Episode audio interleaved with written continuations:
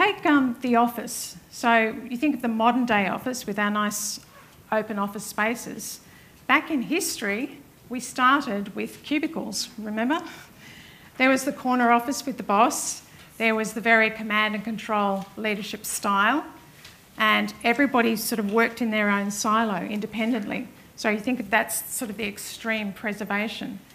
And at some point, somebody said, hang on, we're not innovating, we're not sharing, we're not collaborating. We need to do something about our environment, our office environment. So somebody said, let's open up. And I love this cartoon, which says, it's got Creativity Corporation, and it says, this is the boss. You get back to that goddamn cubicle and start thinking outside the box. so somebody realised, hang on, how can we think creatively when we're not working in creative environments? So now we've swung the other way. Now we've got these wonderful open office environments. But I hear people complaining that I can't be productive, I can't focus anymore. um, I don't have enough structure, I don't know what I'm doing, I feel lost, I don't know where I belong. And we worked with a, a company in Singapore that a very large organisation that had a whole office floor in a building. And they had renovated the whole floor to be like an innovation hub. It was beautiful. We were taken on a tour and we saw, you know, all the bean bags and the, the, the, the glass walls and, and everybody was free to move around and sit where they wanted. It was absolutely gorgeous. But at the end of the tour, we were taken aside by the, the leader and he sat us down. He said, Look, I've got to admit, it's not really working.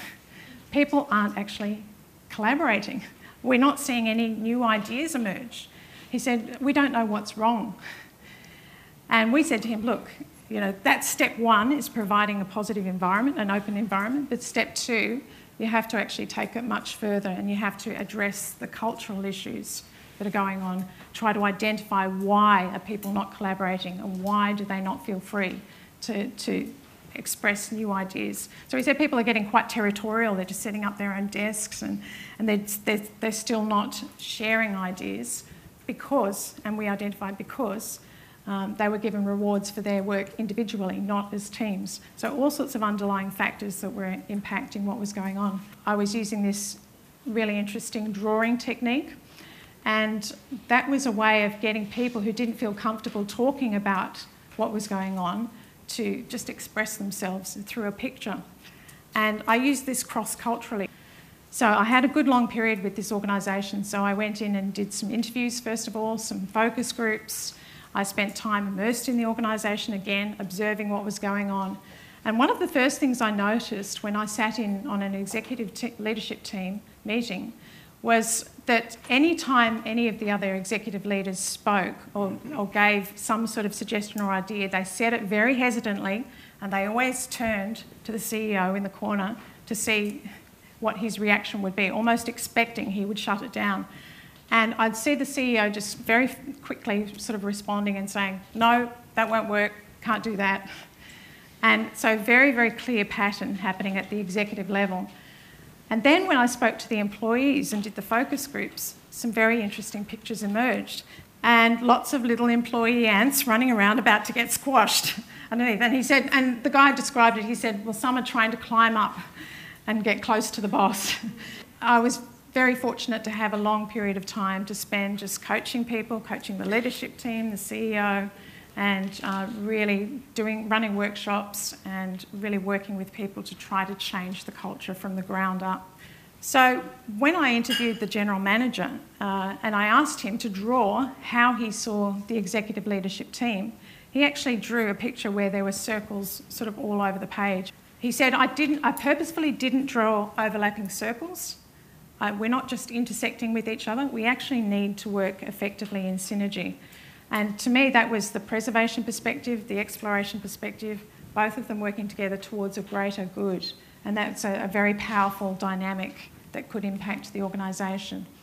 Imagine that exploration is on one side of the track and preservation is on the other side of the track. A racing car driver doesn't just drive down the middle of the track. They actually need to find the most efficient route. And what they'll do is they take what's called a racing car line, a race line, so there's a time where they'll see a curve is coming up ahead and they'll swing out wide uh, and then they'll pull in close on the other side of the curve. And to us, that's sort of like the idea of shifting between exploration and preservation. You're looking at the changes ahead, you're looking at what's on the horizon in the future, and then you're going, okay, where are we now? What's our position? Where do we need to be? How are we going to get there? And what do we need to put in place to support those changes and to nav- navigate through these challenges? So it's that constant shift between exploration and preservation, whether it's from the startup that's always going to be in exploration mode but needs to become established in preservation mode, or whether it's an established company that's been in preservation mode for too long and needs to shift into startup mode for a bit or start exploring some new opportunities to be relevant and to make sure that they don't become um, irrelevant in the future. So that's constant shifting. And I wanted to understand the DNA, uh, which we all talk about in this industry. We talk about the DNA of the organisation, and, and if you take a sort of microscopic zoom in view, it's also about the DNA of the individual. How do we understand what factors are really important? So I incorporated all of these paradoxes so they're called paradox pairings freedom, control, openness, focus, collaboration, independence, flexibility, and stability. So I, I have come across measures which just look at the exploration side. I've never seen a measure that looks at both sides, and that's what I tried to do that was different. And I came across some interesting results. So, analysing the, the data from the thousand plus responses to the questionnaire, what I found was that, um, and, and sort of unravelling that DNA, I found that freedom is an important starting point. There is actually statistically a causal relationship between these factors. So you must start with that free thinking and that democratic, open um, environment in the office. That leads to openness, which leads to collaboration, and finally will result in flexibility, which is the representing factor of exploration. Same on the other side. If you have some sort of control, some sort of guidance, it leads to focus, leads to independence, and finally you will get stability which is that preservation mode. So um, it, it, that gives us an indication of where to start in the consulting process, what, what to start with, what to build on, how to develop, how to go through that. The second really interesting thing I found out of this was that all of these factors are interrelated statistically. So is there is a strong relationship within each orientation, the exploration orientation and the preservation orientation but there are also statistically significant interrelationships between all of them.